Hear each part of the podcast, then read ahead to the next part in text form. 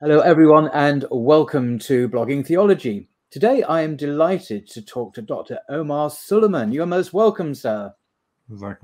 It's a pleasure to be here. Uh, well, those who don't know, uh, Dr. Omar Suleiman is an American Muslim scholar and writer. He's also the, the founder and president of Yaqeen Institute for Islamic Research, a professor of Islamic Studies, and member of the Ethics Center Advisory Board at Southern Methodist University. And today, Dr. Suleiman has kindly agreed to discuss those significant books uh, that have made a real difference to uh, his life. And I think there are perhaps three broad uh, categories uh, that you might want to discuss. So, would you like to perhaps introduce us to the first broad area of subjects that you want that have made a big impact on your life? Sure, absolutely. And uh, first of all, uh, Paul, it's a pleasure to be with you. Alhamdulillah. It's, uh, mm-hmm. it's been it's been a, a joy to watch and listen to some of your interviews and your podcasts. And I think in a very short period of time, you've really elevated the discourse uh, that needs to happen in the community. And it's always thoughtful, always beneficial. Alhamdulillah. Mm-hmm. you know, I might be a little biased as to some of who my favorite guests uh, have been. You know, you've had you've had some incredible people. You've had Dr. Ovamir on, of course, who's our editor in chief, Dr. Ovamir Anjum, uh, who always he's, uh, he's an amazing scholar. I, I didn't know much about him until about a year ago, and I'm generally uh, in awe of his scholarship and work. They're fantastic. Yeah, alhamdulillah. And of course, you've had brothers like Hamza Tzortzis who's who's mashallah mm. always lovely and, and has a lot to offer. And you re, you had Imam Tom Facchine and and uh, oh, a rising star. He's a rising star. Yeah, absolutely. So, so many people. Uh, we're actually doing a, a article based on your interview with Dr. Carl Sharif El-Tobgui as well. Uh, inshallah, I will link it back to that interview, uh, which has just been very insightful, mashallah. So may Allah bless you and continue to uh, increase you and and uh, allow you to continue to uh, bring people on that uh, offer some benefit and um, and offer some of these these ideas that hopefully increase people in faith and in intellect as well uh, throughout the process. So just thank you for having me uh, here, and thank you for all that you've been you've been doing. Alhamdulillah, thank you. So Alhamdulillah, you told me that this is open just reading journey. Uh, so hmm. yes, I, will actually start with the story uh, before this uh, this reading journey. Um, you know, a bit when it comes to just some of the Dawah books in particular that I think are really important in the English language, mm. and that made a, a, significant impact on my life. Um, I so I grew up in, between New Orleans, Louisiana, and Baton Rouge, Louisiana um, in in the deep south of the United States. Um, yep, seen that. Yep, very nice. oh, nice, mashallah, mashallah. So I have to ask you about your food, your food uh, preferences uh, when you went down there. That must mean you like seafood, though. Oh yeah, I was New Orleans to be honest, and the environment environs there. It was. Uh, I just remember the portions were huge. It was like, oh, I'll have a starter before the main course, and this humongous starter arrived. I thought, well, that's kind of it, really. I'm going to go home now. I just this is all the meal. So, it, American portions, particularly Southern American portions, seem to be huge. I remember I have a clear yeah, memory. We like our food. We like our food. We like our food, mashallah. But the reason why this becomes relevant to the Dawah journey, um, in particular, uh, so in, in my childhood, um, I faced some some difficulties. Uh, you know, my mother's health. I've, I've, spoken about this in other places. Um, you know, being a child whose mother had cancer. Um, may love mercy on her. Um, seeing the Ku Klux Klan and some of the rallies down south, and really being the only Muslim um, in my school. This was wow. Al- always my uh, my upbringing was being the only Muslim in my school, and so sort of the anger of personal circumstances and things that I was witnessing um, as well as some of those difficulties, led me to a very early discovery of faith. Um, mm. I was a, a very awkward, uh, you know, 12, 13 year old because I was I was trying to be thoughtful. I was asking bigger questions about life because I felt like some of my childhood had been sort of taken away by some of those those devastating circumstances, uh, which of course people have been through much worse. But at least for me, you know, it was it was my world. You know, it was sort of collapsing at a very early age and I was very involved in in um, you know in, in athletics and uh, things of that sort. But it was really a distraction. And if you would have asked me at a very young age, I, I would have told you, you know, I, I, do, I, really don't know what I am anymore, uh, if I'm Muslim or not Muslim. And so I really went on uh, quite a bit of a journey in terms of reading, um, you know, about Islam. And though my parents are Palestinian, um, and I had some fluency in the Arabic language at the time, but I wasn't reading any literature in Arabic. You know, was, conversationally, I could speak to people in Arabic because my parents spoke in Arabic uh, to me. But uh, I was kind of looking through the books that existed at the time um, about Islam, as well as Christianity and Judaism, where, of course, you had much deeper literature. Mm-hmm. Now, the reason why Louisiana becomes an interesting flashpoint here is because Sheikh Ahmed Deedat, rahimahullah, uh, mm. came to Baton Rouge, Louisiana, for that oh. famous debate with Jimmy hmm. Swaggart. Yes, gone uh, down in history. That has, yeah, absolutely. LSU, Louisiana State University. So, hmm. uh, my eventual father-in-law, uh, who was the imam of the masjid in LSU, mm. was uh, very much involved in inviting uh, Sheikh Ahmed Deedat, rahimahullah, and hosting that debate. Wow. Um, you know, not that I was uh, in presence uh, of that debate, but uh, he was involved. My father uh, was also involved in sort of organizing that debate between Ahmed Deedat, rahimahullah, and Jimmy Swaggart uh, at mm-hmm. Louisiana State University. Um, so it's interesting because uh, I grew up with like these clippings, newspaper clippings, and pictures of Ahmed Deedat's visit. So I hadn't met him, um, but I grew up with these clippings, and and it was it was such a legendary visit at the time Yes. And it still is, right? You know, it's it's one of the most famous debates uh, between a, a Muslim scholar and, and, and, a Christian preacher in, in history, uh, yes. you know, especially in recorded, uh, literally video recorded history, right, in the digital age. And I grew up with all these clippings and all these books. And in fact, the original boxes from when he came, some of those boxes and some of the leftover books that they were passing out were in my house, right? Yeah, so my first, you know, real exploration uh, really actually came through reading Ahmed Deedat's books. Right. Uh, the funny thing was that I, at the same time, was playing basketball at Jimmy Swaggart's courts because his mega church's basketball courts were only about six, seven minutes away from my house, like literally just over a five minute drive. So we'd go play basketball there. And I'd have a chance to meet Jimmy Swaggart in my journey. Wow. So I had in front of me um, you know the, the books of Sheikh Ahmed Deedat rahimahullah. Um, and the first book I read was Crucifixion or Crucifixion. Yes, first one that I picked up was Crucifixion. Fantastic headline. I mean, you're saying, yeah, is it fiction or is it? How, yeah, it's an extraordinary headline. Right, right. So that was the mm. first book I I think I read in the Dawah uh, sort of mm. literature was Crucifixion or Crucifixion. Mm. And then, of course, you know, I went through the choice.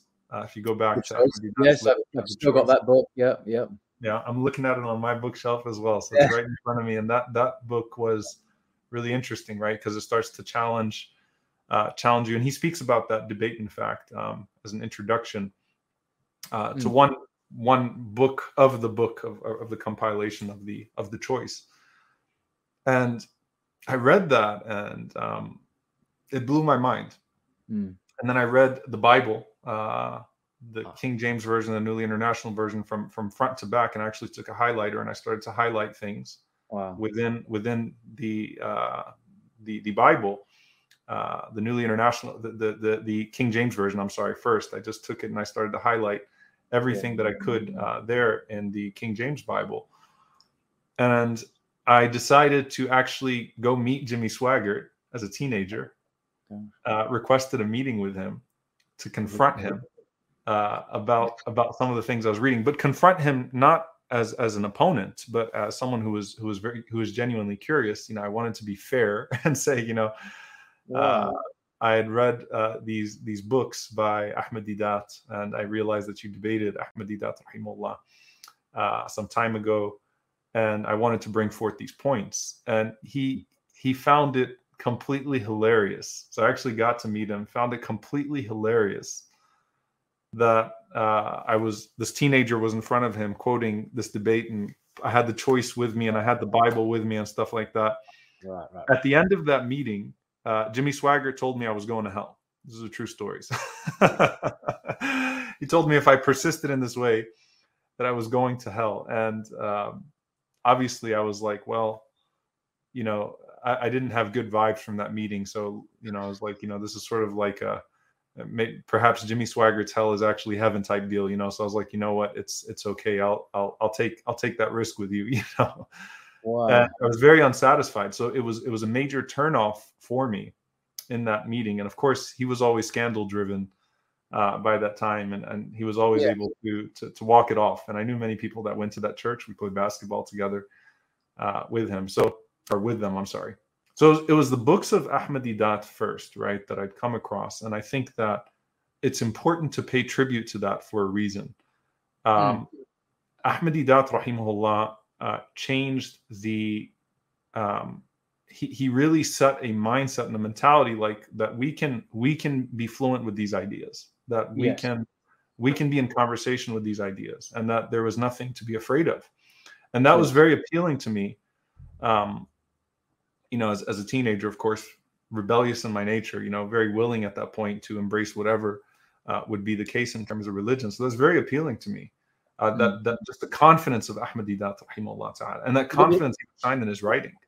Exactly. That that, that that word is key i think. Confidence. I think for so many people i've heard that, that he uh, uh Shadida actually gave people the confidence to push back against these overweening american missionary preachers and so on right. who were just constantly you know on on the, the tv airwaves you know just bashing away at Islam, you're going to hell, and all this. And no, he stood up to them. Uh, Deedat stood up to them very powerfully, almost with theatrical aplomb. This guy could really right. marshal his talents, his verbal dexterity, and the and the content of the Bible. He knew good arguments as well. And in a very kind of theatrical way, he could push back with wit as well. Sometimes he would he could be funny, but in a you know in a way that emboldened Muslims to think, yeah, our, our team is not so um, you know weak in the face of these swaggarts and the Billy Grahams of the world that he could we, we could stand strong against them actually. So right. I, I, think yeah, as you say, the boost that he gave Muslims uh, was really a, a major accomplishment, I guess. Yeah, absolutely, absolutely, and you know, may Allah have mercy on him and accept. I mean, a lot, a lot of the good work that that gets launched today that that really goes back to that inspiration. You know, Dr. Zakir Naik, of course, um, may Allah preserve him, credits him quite a bit um, for for his influence on him and I think that's very apparent um, in that regard. But but you're right. It was it was look. It was someone that was willing to defend the religion and was not intimidated by the arena, mm. and that was that was something that uh, really resonated with me um, at that age. And then I came across, uh, and of course, we're talking about some of the early literature. Dr. Jamal Badawi um, had written yes, about Muhammad in the Bible. Yes, I, I, met him. He he he came to Regent's Park. I think he still comes every every year. That there's an annual event that he comes to, and I heard him speak over the years. Um, yeah, at Regent's Park Mosque. Yeah. Absolutely. So may Allah preserve him. You know, I came across his his book. These are small books, right at the time, mm. uh, with Dr. Jamal Badawi's Muhammad in the Bible. Yes. And yes. you know, it's really interesting because I I, I realized um, getting a hold of like a good Sira book of the Prophet Sallallahu uh, in English was was it seemed like impossible at the time, right? So it was you're really getting bits and pieces, mm. and it's one of the things actually that that Malcolm X uh, writes in one of his his personal memoirs is um, he couldn't find a seerah of the Prophet in prison. Realized in 1960s, 1950s, in fact, in prison, you can't find an English seerah book of the Prophet so you have to just cling to what's what's here or there and try to piece together the story now, for me, being introduced to um, sort of this this genre of dalal nubuwa, the proofs of prophethood uh, from the mm-hmm. Prophet sallam, um, or of the Prophet sallam, through just these simple works of Dr. Jamal Badawi, and then mm. um, you know Ahmed Deedat, of course, and Jamal Badawi, like that was really fascinating to me because it it sort of brought another lens to the sirah that you grow up with just from your Sunday school here or there, something you heard here or there um, it gives you another perspective, a fresh perspective. I'd say that what what really then clicked for me, and this is actually what what I'd uh, I'd come to. You know, I tell people this that um, my journey to Islam personally, and in, in that in that ultimate just being convinced, was that I came to the conclusion that there's no way that the Prophet ﷺ is not a prophet of God that there's no hmm. way that he's not acting upon divine revelation just everything about him his character obviously the biblical prophecies and, and at that point i read the bible quite a bit the biblical hmm. prophecies but his character um, just the, the, way that he did not um, exploit. You couldn't question his sincerity. You couldn't question his character, the prophecies of himself and the prophecies of him, uh, you know, of, of his of his coming. That was really it for me uh, more than anything else. Mm. Now I'd say that, and this is very important, you know, in terms of the writings on religion, though, and I guess this is what I'll get to because I think Muslims are very familiar with the works of Ahmed Deedat, and then maybe to a slightly lesser extent, Dr. Jamal Badawi. Um, mm. I think that for me, the game changer in terms of literature on Abrahamic uh, theology and, and Judaism, Christianity, and Islam was actually Dr. Jerald Dirks. May Allah have mercy on him. Yes. Uh, Dr. Jerald Dirks passed away very recently, and, yes. and he his books. You know, when I when I'm in dialogue or in discussion with a serious Christian theologian uh, or, or Jewish theologian, his books really helped me frame things in ways that I was unable to do before. And that's mm. because he was a deacon in the Methodist Church. Yes. Uh, He was prior to converting to Islam. This man was a very, very serious Christian scholar, a Harvard yes. scholar in Christianity, yeah. um, a deacon in the Methodist Church, and I came across the cross and the crescents, mm. the cross and the crescent. Um, and the cross and the crescent was this incredible book um, in which he he does you know really a comparison of sorts uh, between um, Islam and Christianity. But I think the most influential and impactful book for me was actually his book, The Abrahamic Faiths, which I right. believe he wrote after The Cross and the Crescent. Mm. And he wrote he, he wrote a few um, smaller books um, afterwards. But mm. The Abrahamic Faiths, in, in my mind, is is just a must-read book for anyone that's going to really interact with um, you know serious seekers from Judaism and Christianity. Because what he does is he frames it it's not hostile. And that's actually the beauty of it. And you can take from these different forms of writing right? Sheikh Ahmed Deedat rahimahullah is pretty combative in his writings and there's there's room for that. There's benefit in, in, in his approach Dr. Jerald Dirks's approach is is not combative he's building the narrative mm. in a way that anyone that reads his books cannot question his scholarship I mean, you cannot question the man's scholarship. Um, and I, I share this. I, have given Shahada, Alhamdulillah, to two pastors through Dr. Jerald Dirks's books, with Abrahamic faiths being the um, uh, the, the the main the main uh, book that was that was used because it was it was a, a means for them. Both of them were in New Orleans, uh, and they both privately took Shahada with me. Uh, it was really interesting. Um, uh, one of them was a United Methodist pastor. The other one was Chinese Presbyterian, a Chinese Presbyterian pastor. Can, can, can, I just ask you, sorry, uh, uh, when you say privately, are, are you saying that because uh, uh, Abdul Hakim Murad of Cambridge University, otherwise known as Tim Winter, he's got this idea of of submarines, Muslim submarines. These are people who have not publicly declared their shahada, but, but, but, due to their station, they may be politicians, they are politicians or other senior figures, but privately they have said their shahada with him. He calls them submarines. Um, yeah.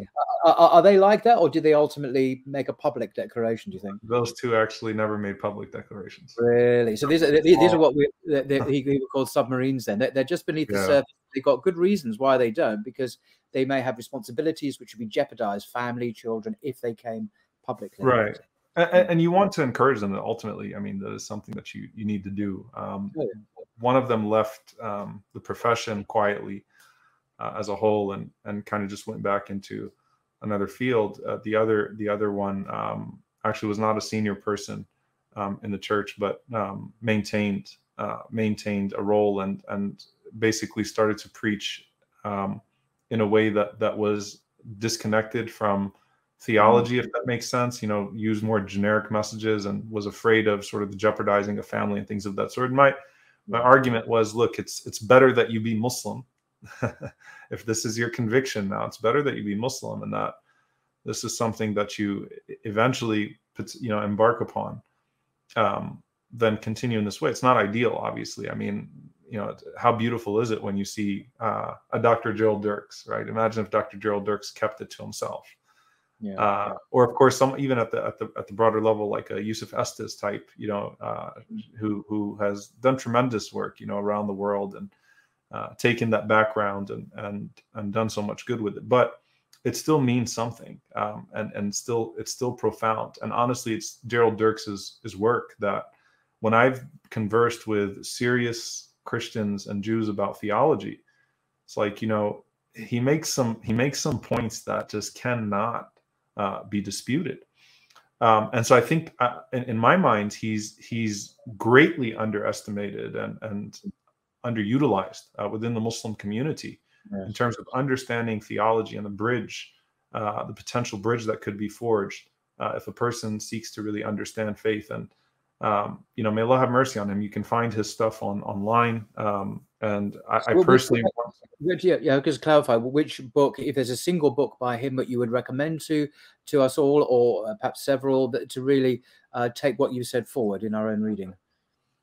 I'd say the Abrahamic faiths. The Abrahamic faith. Yeah, I mean the way he builds the narrative is absolutely profound, and I think that that is a game changer mm. um, in my mind um, in terms of the level of, of writing um, you know in the west when it comes to islam and, and judaism and christianity. I, I really appreciated uh, that writing. And so i definitely hope that people will avail themselves of that book. Muslims or, or non-muslims that might be yeah. uh, watching and listening to this and then there was a there's another writer that, that i really enjoyed as well uh, dr laurence brown uh, are you familiar with of course, he's been a, a, an honored guest on blogging theology. Of course, yeah. Oh, I didn't he, know that. I should, I missed that one. Yeah, yeah, yeah, yeah absolutely.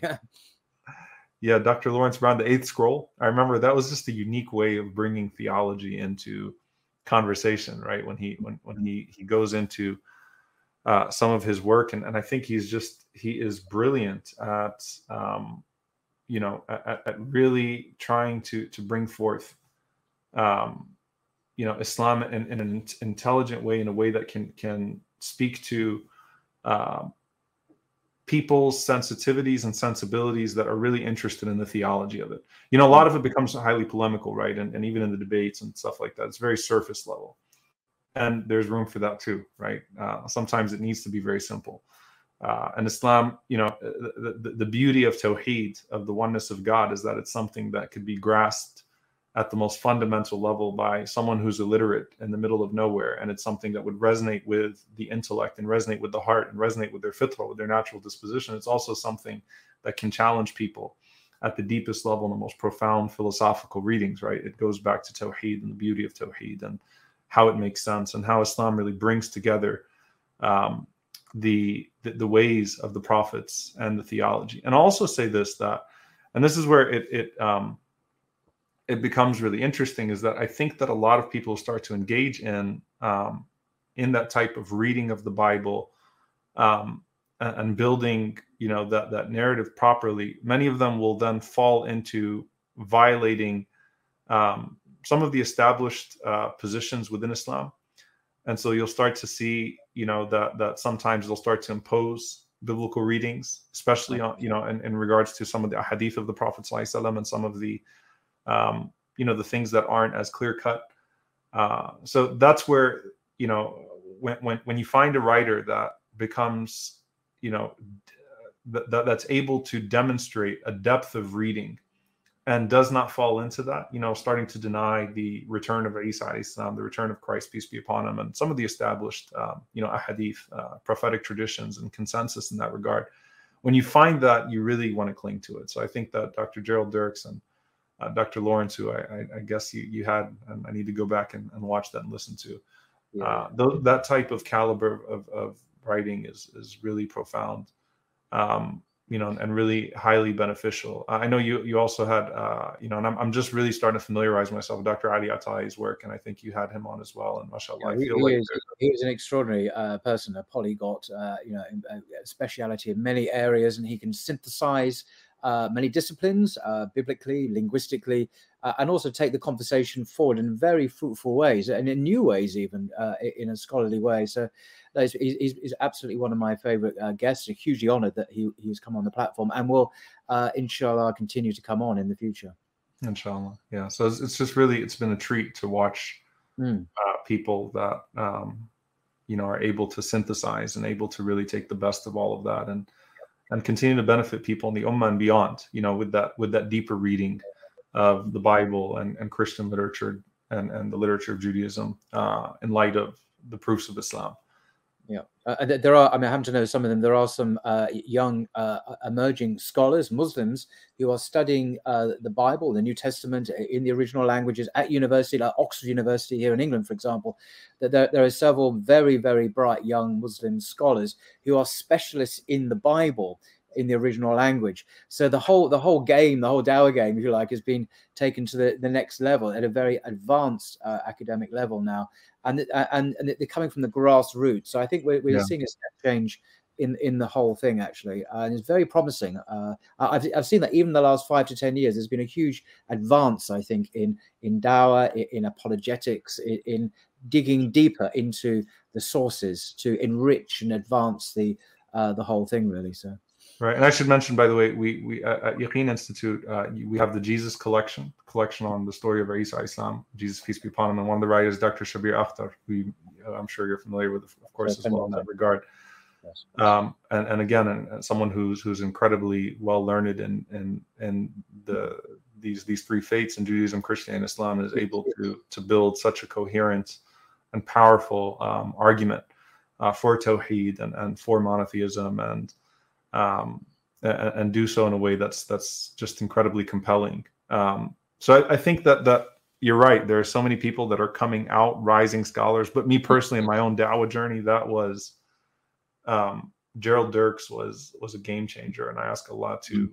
to put uh, anything that I do in that regard uh, through that uh, on on his scale um, as well, because he he's profoundly shaped uh, the way that that I that I'm able to converse with people uh, mm. in that mm. arena, the university level and beyond. And it's accessible work, by the way. So if you read the Abrahamic yes. faiths, it's actually very accessible. It's not uh, it's not written in a way that um, you know a person who's reading a book for the first time um, on the Torah, the the the uh, the New Testament, and the uh, Quran uh, would have a hard time. It's it's it's really mm. accessible work, alhamdulillah.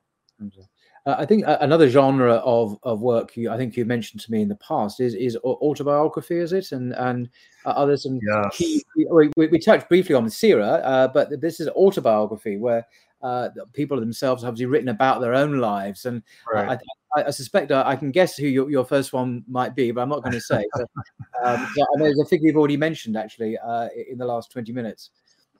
Yeah, it's so, so when it comes to autobiography, so I love uh, biographies are my favorite genre, and then autobiographies more specifically, um, and that uh, uh does uh, in fact impact the way that I study uh, Islam. Right, studying um, the life of the Prophet Sallallahu Sira is, is just incredibly mm. moving to me, and and I have more faith when I study the Sirah. I have more faith when I study the Shama'il, the description, the, the attributes of the Prophet. And when you study the, the companions and the family of the Prophet, um, may Allah be pleased with them all. I mean, there's just so much to benefit from, and it's, it's extremely rich. Mm. Uh, when it came to my early journey with autobiography, so now, now I mean, I, I, I don't read. I, I don't read the prophetic life in English or, or any of the companions. You know, I, I stick to the classical works in Arabic in that regard. Um, Tabaqat of Ibn Sa'ad, uh, Ibn Abd al-Barr, Imam al-Dhahabi, Sir Alam al These are some works that a person can really benefit from. Um, but when it comes to um, early journey, um, so so when the movie Malcolm X came out, oh, I knew you'd say that. yeah, when the movie came out, like that was, um, you know, that really thrust uh, the autobiography of Malcolm X obviously into public discourse. And you know, at that time we had the X hats and you know the X shirts and just popular culture. Everything became about that. Mm. And um, for me, that was uh, you know, and it's actually based upon. I think that the movie is based upon uh, James Baldwin had a screenwrite uh, of Malcolm's life that then became the movie or the oh. basis of that movie uh, about Malcolm X, right? Um, so obviously that that book, um, reading the book for the first time, and I don't think people appreciate uh, can appreciate how incredible that book is by just reading a chapter or two or by just watching the movie. No. Uh, there's a new audiobook, uh, of, I think, in, in, the voice of Laurence Fishburne. I haven't listened to it yet, but I mm. think it's an audiobook of the autobiography. Who, sorry, who played? I can't remember who played Malcolm X in that film. I can't remember his Denzel Washington. Denzel, that's it, Denzel Washington. Yeah, and, yeah. and he was perfect. Perfect. Yeah. Yeah, it was it was incredible, right? And so the the story of that, you know, I remember in in the Louisiana flea markets, right? People were selling the X stuff, and it kind of became a fad uh, for people to start wearing that in our circles, and you know, that was a proud moment for us as as American Muslims, and um, the amount of people that were becoming Muslim around us uh, through that um, was absolutely incredible. Amazing. What I'll say about that book, about the autobiography of Malcolm X, is that if you do prison dawah here in the United States, it's it's really phenomenal that you'll find in, in circulation more copies of the autobiography of Malcolm X than the Bible and sometimes even the Quran itself in terms of the prison circulation. And people find Islam through that book. And they don't. Yeah. So, so uh, it just struck me that the, the, incredible rate, if I can put it, as a conversions to Islam in the American prison system. I mean, it far outstrips in terms of you know the numbers of. What, what is it about? I mean, is it this autobiography of Malcolm X? But why is there such a vast number of inmates in your prison system by becoming Muslims. It's an extraordinary phenomenon. I, is there an explanation for that that one offer? Well, it's it's it's multifaceted. Obviously, I think Islam appeals to uh, people that are looking for a second chance in life and gives people a sense of meaning when they've been deprived of it. Obviously, in, in, in a way that's profound and very redemptive. Um, when it comes to the autobiography of Malcolm X, it has a profound impact because Malcolm came through that system. He came yeah, through the prison system. He came through the, I mean, America doomed Malcolm, um, right, in in a way that uh, he could not have but ended up in in certain circumstances, right? I mean, in every way possible, right? I mean, he he is at the uh, at the center of the American nightmare, you know, uh, with his family, his his mother uh, you know, being taken away from them as kids, his his father being killed by the Klan. I mean, poverty, um, crime. It, he's at the center of the American nightmare, right? And the fact that he was able to become who he became mm-hmm. um, is is very intriguing to people. And so when you talk to people uh, in prison that are looking not just for a new theology or a new sense of of faith, but they're looking for really uh, a chance at redemption. Mm. f- from a deep place of self-worth. Like am i worth anything to society right now? Because when you go to prison i mean you're really told that that you're not worth anything to society anymore and, and it's it's well understood that when you get out of prison trying to rebuild you know uh, will always be difficult and you'll always be stigmatized with that mm-hmm. so with with malcolm um, with that book the autobiography of malcolm x look, it it has taken people by the grace of Allah, because it's Allah's guidance at the end of the day, by the grace of Allah, from deep, deep places of crime to just incredible heights in terms of spirituality and faith. Mm. I was at a I was at the um, Shabazz Center, which is the the um, the Audubon where Malcolm was assassinated. Hajj Malik Shabazz was assassinated, rahimahullah, and uh, there was a, a prominent uh, artist that was speaking, and, and he he said, and there was a preacher in the audience. He said, "With all due respect, I didn't find Jesus in prison. I found Malcolm." and I found that really interesting the way that he said it. So the autobiography of Malcolm X was something that transformed, you know, people at the at the teenage level. It transformed. It continues to be uh, incredibly beneficial to people in the prison system. Um, you asked about what what else is it that people are looking for that that draws people to Islam? I think there mm-hmm. is an understanding in some parts of the prison system. I, used to go to Angola, which is one of the worst prisons in America. There's an understanding that if you want to clean up, you become Muslim, and then there's the social element of that, even within the prison system, right? The, the, the Muslims, you know, coming together, uh, even within the prison system. Uh, the the challenge becomes obviously maintaining that once they yes. Uh, get back and you know try to reintegrate into society mm. um, uh, with that sort of stigma and with that mold and, and just everything that uh, comes with it in terms of baggage you know uh, being a, a, former prisoner. So it's it's it's been you know it, you you watch people that have transformed their lives uh, through that. Mahmoud abdul uh, also an lsu story by the way a famous basketball player. Uh, there's a documentary actually coming about out about him now. Uh, he's he's he uh, was a, a, basketball player at LSU, Chris Jackson, Louisiana State University, and Mahmoud Abdul Rauf. He became Mahmoud Abdul Rauf because the basketball coach at LSU assigned uh, the autobiography of Malcolm X as reading. So mm-hmm. he embraced Islam and um, sort of took a stand against U.S. militarism. And uh, you know, unlike uh, you know what came about with Colin Kaepernick uh, here in the United States with Mahmoud Abdul Rauf, I mean, he was um, rejected and turned away, and ultimately lost his job in the NBA, uh, and and did not have even the popular support within within a few years uh, that you would have expected to come. Right? It was just a deeply polarizing uh, position that he took. But may Allah bless him for taking that and taking that stand. But again, that comes through the autobiography of Malcolm X. So you can find people that really were transformed through that. Now, in, in my in my reading, um, as well, just in the genre of that, like when you start to go into civil rights work, mm. uh, another person that I had had known as a child, Louisiana has has a lot, uh, as you can see here, in terms of Islamic history in this regard. Mm. Imam Jamil Amin, uh, who was known as H. Rap Brown, he was the head of the Black Panther Party, embraced Islam as well, and became Imam Jamil Abdullah Amin. Uh, is a prominent political prisoner in the United States right now. Uh, he wrote the book Revolution by the Book, and I mean he he talks about everything from like you know food consumption, like halal meat and spirituality and prayer, sort of this wholesome um, mm. you know revolution against the nafs, if you will, right against the self mm. as a means of really conquering all cowardice and all fear um, and and all all lust and and, and desire and, and, and devilish inclination. I mean, it's it's a profound uh, approach, and he he's uh, from Baton Rouge, Louisiana. He went to uh, McKinley. I went to McKinley much much later than him, but I remembered him as a child. Um, you know, uh, I remembered him coming to a halaqah and, and addressing us in our halaqahs as a child. Um, so that was deeply profound. And then even when you read uh, Dr. Martin Luther King, mm a, a, book that's that's really interesting is Stride Toward Freedom.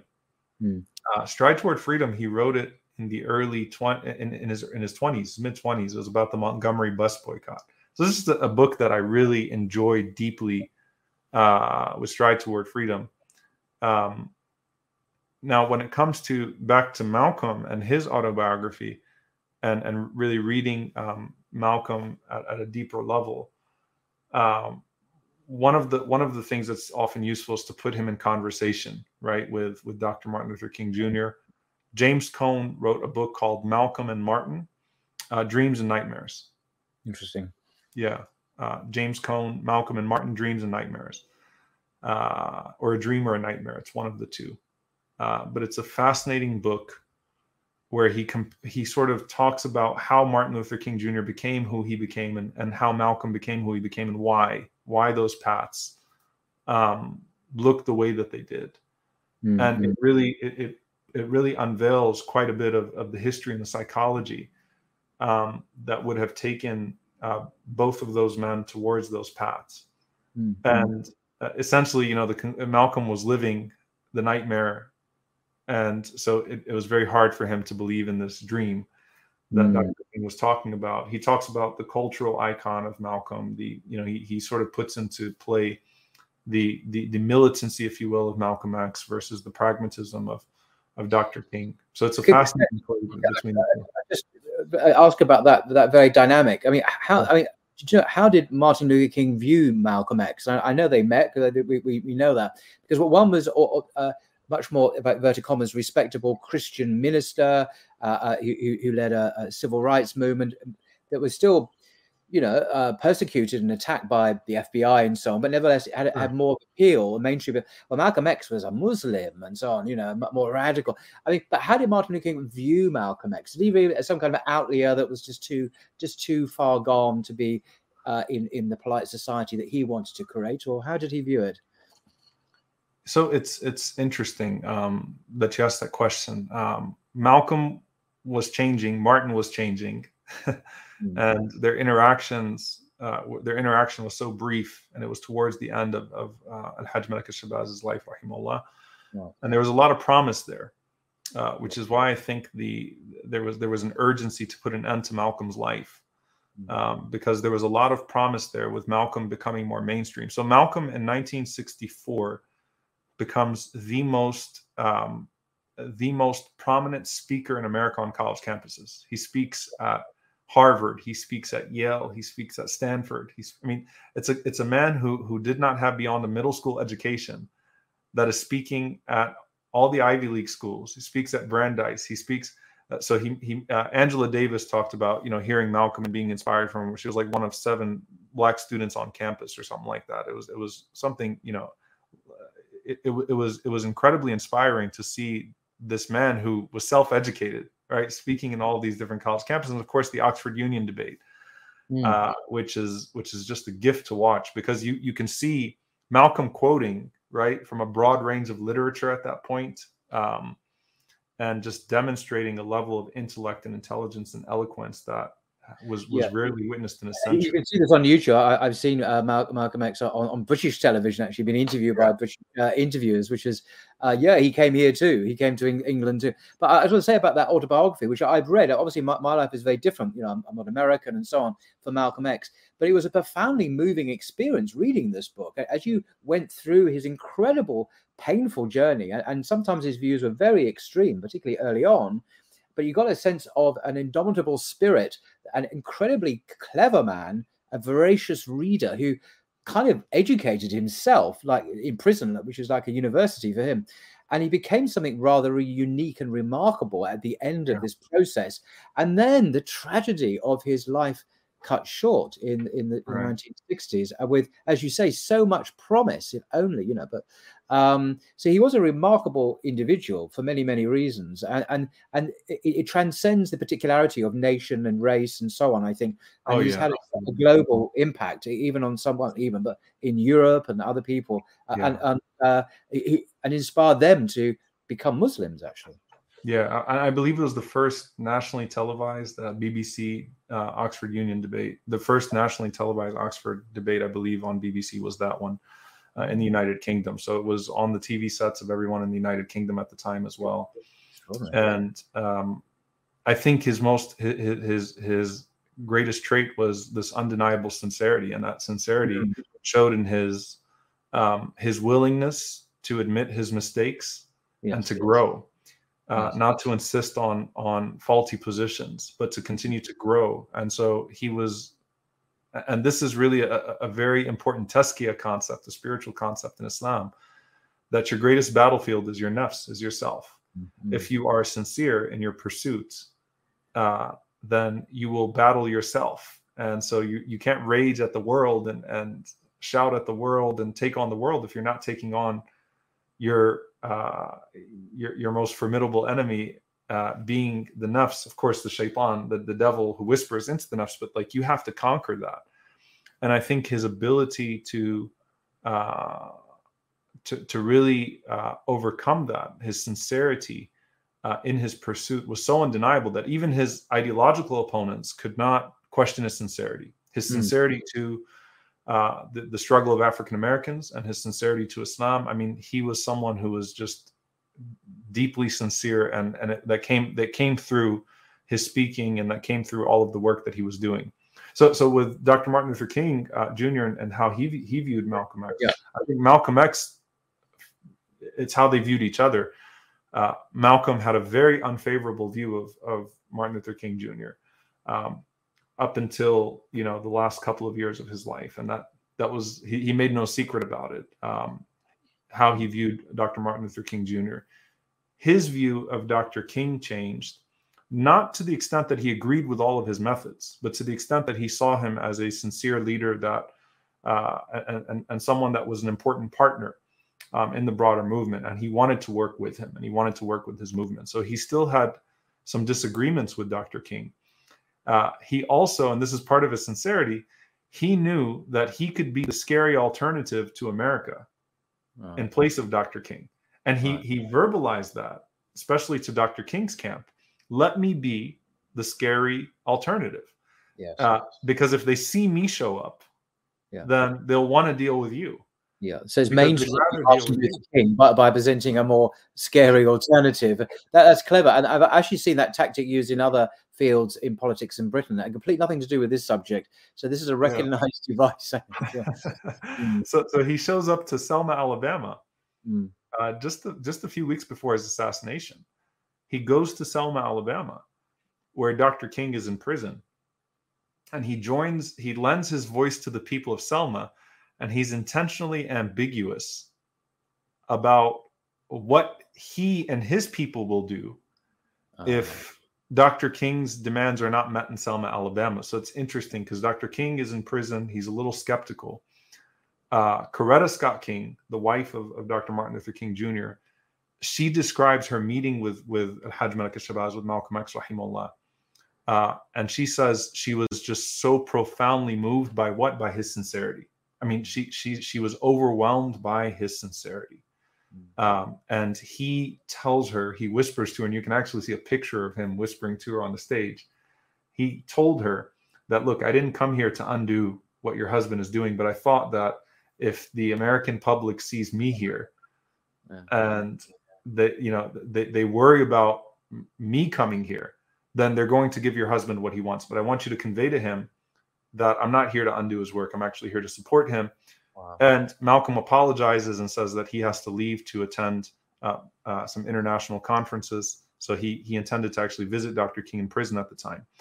Uh, and what he was doing in Alabama is he was saying, you know, you're going to give Dr. Martin Luther King what he's asking for, or else, or we're going to do it another way. But he never says what the other way is. So he's yeah. intentionally ambiguous about what the other way is.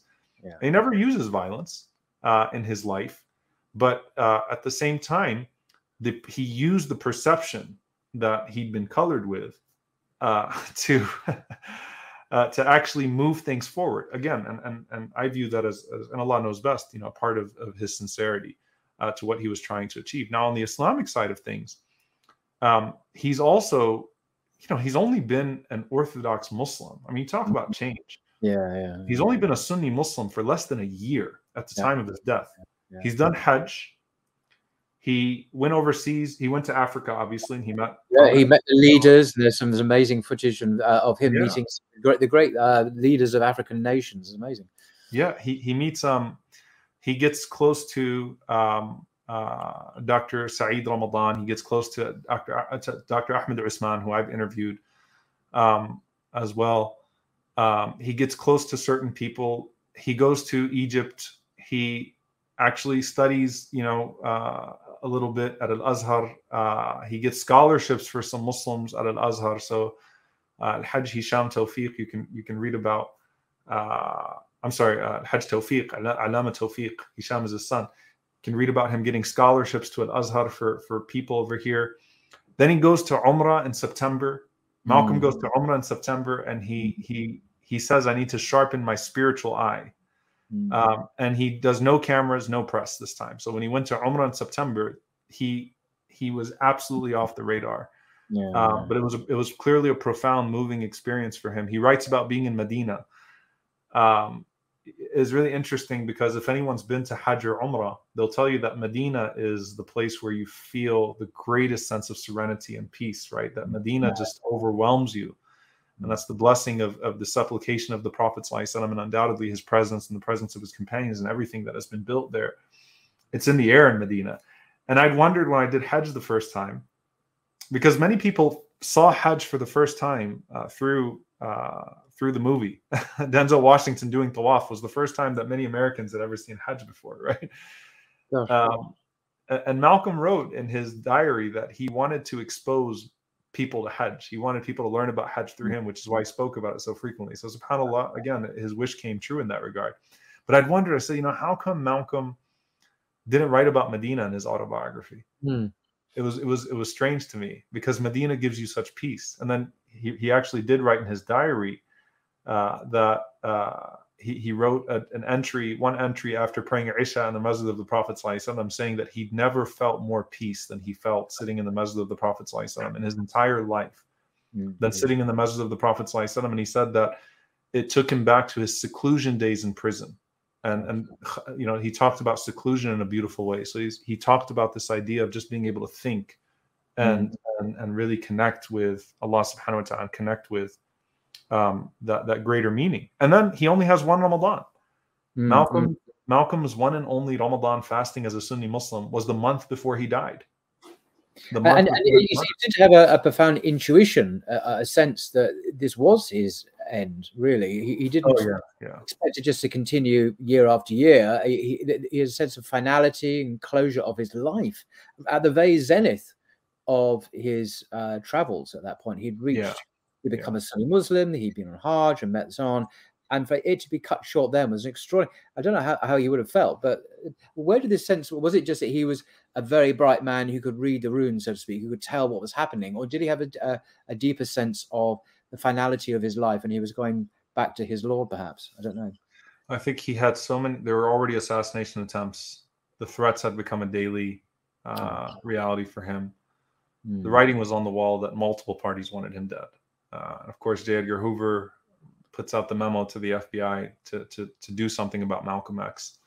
I think mm-hmm. his prominence was being recognized, and I think the role of the government in his assassination, um, you know, uh, is it, it, it's it's a st- a study that needs to continue and it needs to uh, be further unveiled because it was very clear that even if the trigger that was pulled was pulled by mm.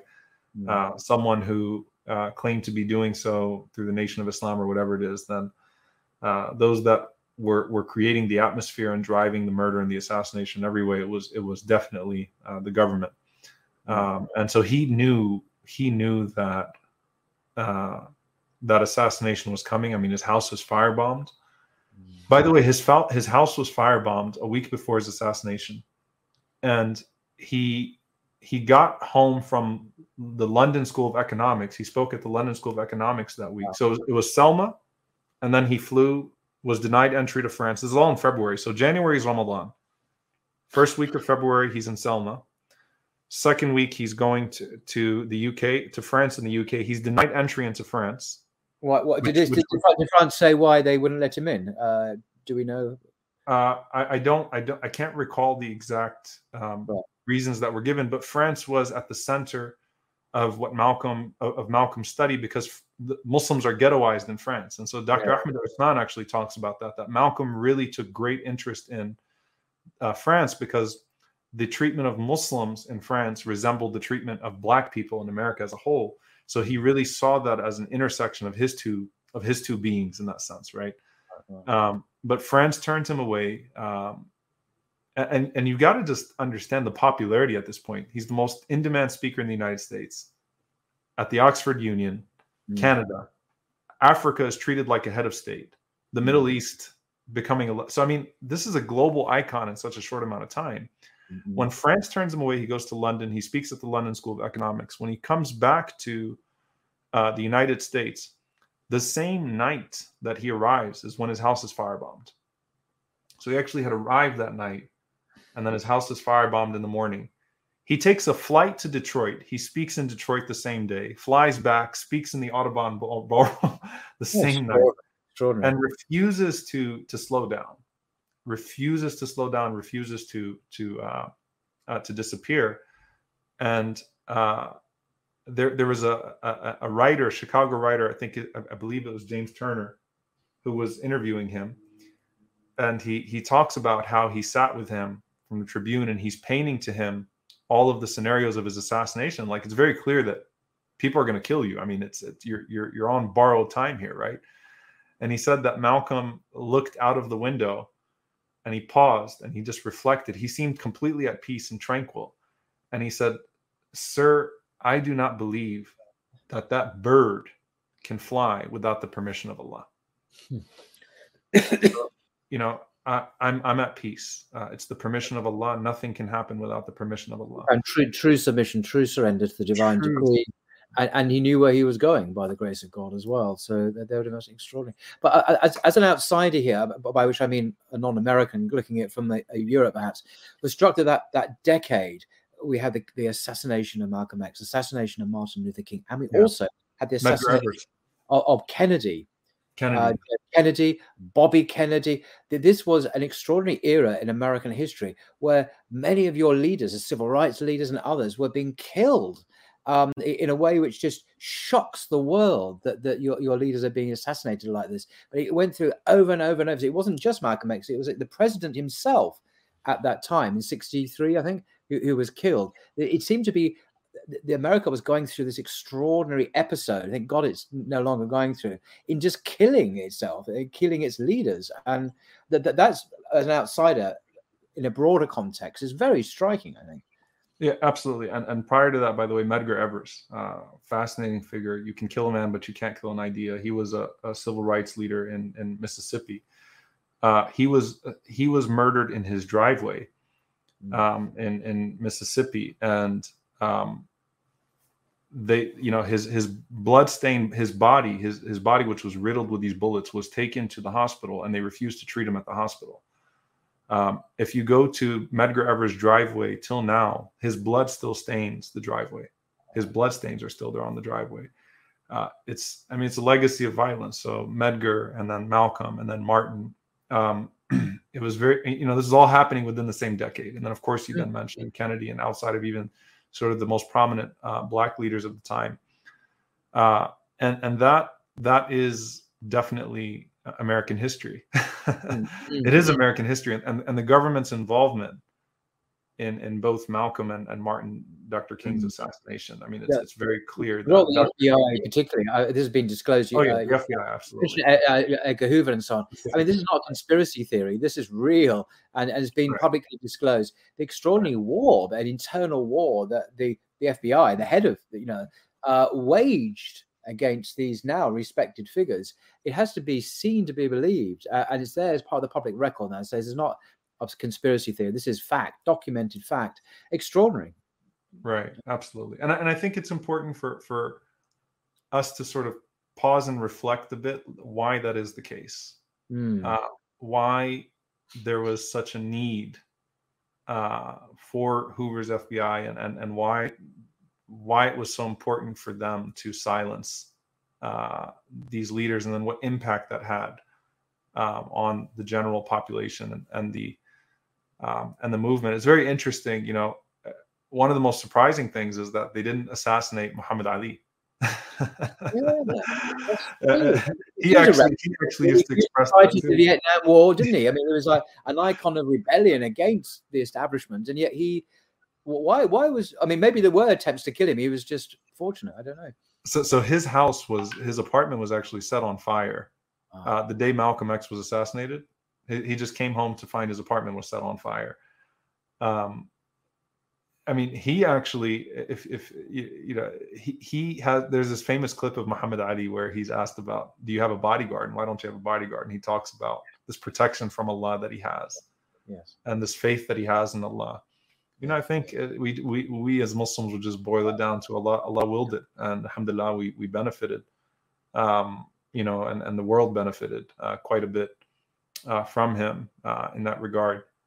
Um, and at the end of the day, it's it's all Allah's plan. I mean, if you think about Malcolm, Malcolm was assassinated uh, to silence him. He did not. He didn't live to see his autobiography published. Really? God. And his autobiography became what it became. I mean, how many people have become Muslim through his hands, right? And through that autobiography. And how many, and, and again, his, his sincere wish that people would be exposed to Hajj through him. How many people became exposed to Hajj through him? Mm. Uh, so none of the, Malcolm is not perfect. Uh, rahimahullah. No, no, and you don't get that. His autobiography is not an excuse of, oh, well, you know, he's not blaming other people. As you say, there's a raw integrity and insincerity through it and that's part of his attractiveness, his authenticity, rather than right. just being a, a, Cape Crusader. This guy is real, you know. And and I, I do recommend viewers, if you haven't already, to read uh, Malcolm X's autobiography. It is, um, I say even today, but it is still a remarkable work of literature. Uh, about a man who had an incredible life. And it's certainly, uh, I really recommend, Muslim or not, you're Muslim, to, to read it as a human testimony to an extraordinary man. Absolutely. Absolutely. Mm so you know I, I, think it's a it's a sign for us and and inshallah that that you know we have to also be sincere in our in our own pursuits and and try our best to exert ourselves. I mean i, I think that's what brings together the conversation whether we're talking about Ahmed Deedat and, and the sincerity that came through his his work uh, rahimahullah and then the the sincerity that came through the work and the voice of malcolm x and hajj malik shabazz rahimahullah. At the end of the day, I mean, uh, I think it's a it's a call for us as well to try to exert ourselves. And as we see uh, the the literature pop up, and ultimately, you know, we believe in a concept of tawfiq and barakah, and Allah Subhanahu wa Taala elevating and, and blessing what He sees fit. Um, you know, and I tell people, uh, and, and I guess I can conclude with this on on my end. You know, someone like Imam al Bukhari, may Allah have mercy on him, and Sahih al Bukhari being the most authentic book after the Quran that exists mm-hmm. with us today and, and, and, such a transformative book and such a fundamental book to us as Muslims. Mm. Now, Imam al-Bukhari didn't see that when he died. Uh, he, mm-hmm. he saw he saw he saw acceptance of his work, but he also saw envy and rejection and, and was and, and died of, you know in, in pretty uh, harsh circumstances uh, under slander and under uh, difficulty, but ultimately the sincerity uh, that we believe that he had in the compilation of that of, of, of that work of Sahih al Jami', mm. Sahih Bukhari. Uh, it, uh, it is uh, it's it's evident right uh, today uh, by mm. the way that that work continues to bring people to the Prophet and and to understand the religion in a way that they otherwise would not be able to. Mm. Oh, that's fantastic. Well, you, you, mentioned a number of books. I won't repeat them all again, but you but you strongly uh, have benefited from and recommend to others. And uh, I, I, actually uh, completely agree with your uh, recommendations. And I think it's great that we we don't always watch YouTube videos, and sometimes we get the old three dimensional things called books out and uh, and and and I read them because it's it can be a very special experience reading really good books and can be transformative. It's not just a cerebral; it can actually change your life. Uh, it, it, may make you, by the grace of God, a Muslim, but it also it may just enrich you in in other ways as well. Um, and this is one of the reasons uh, your, your, what you said today is so helpful that hopefully it will encourage all of us to go back to some of these amazing individuals and benefit from them. Uh, I was going to also say Hamza Tzortzis's books, uh, Sacred Reality. Um, you know, may Allah bless him. How many people have personally that I've been able to to give that book to that were struggling with just broad questions about God and atheism. Mm. Um, you know, may Allah reward uh, brother Hamza Tzortzis for for for his his work and his sincerity, and uh, we we we we see that in him. May Allah make him as such. Yeah. I think it's special, and and you see, you know, it's something when you can see, um, not to belabor the point, but you can see a person's own journey in their writing, even mm. if the mm. book is not about them, it's them uh, the voice of the author is there, and so yeah. I, th- I, think that that that book um, ha- has been so much uh, from us. Hamza Tzortzis's work in particular.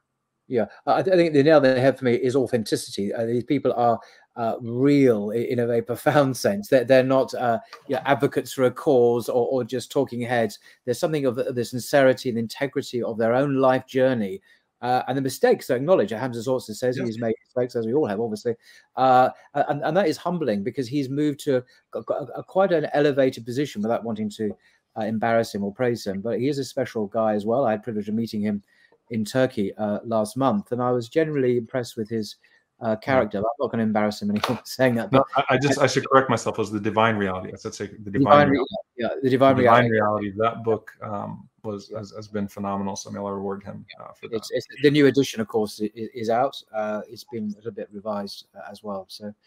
Well, um, thank you very much indeed, Dr. Omar Suleiman, for your, your time. Fascinating uh, what you said, and I, am very grateful you come on, and uh, we've all benefited, I know, from it, and we will read some of these books that you suggest. So, thank you very much indeed. Thank you so much. I appreciate I appreciate the opportunity to be here, and please keep up the good work that you're doing. Inshallah, and you too. Thank you. Assalamu alaikum.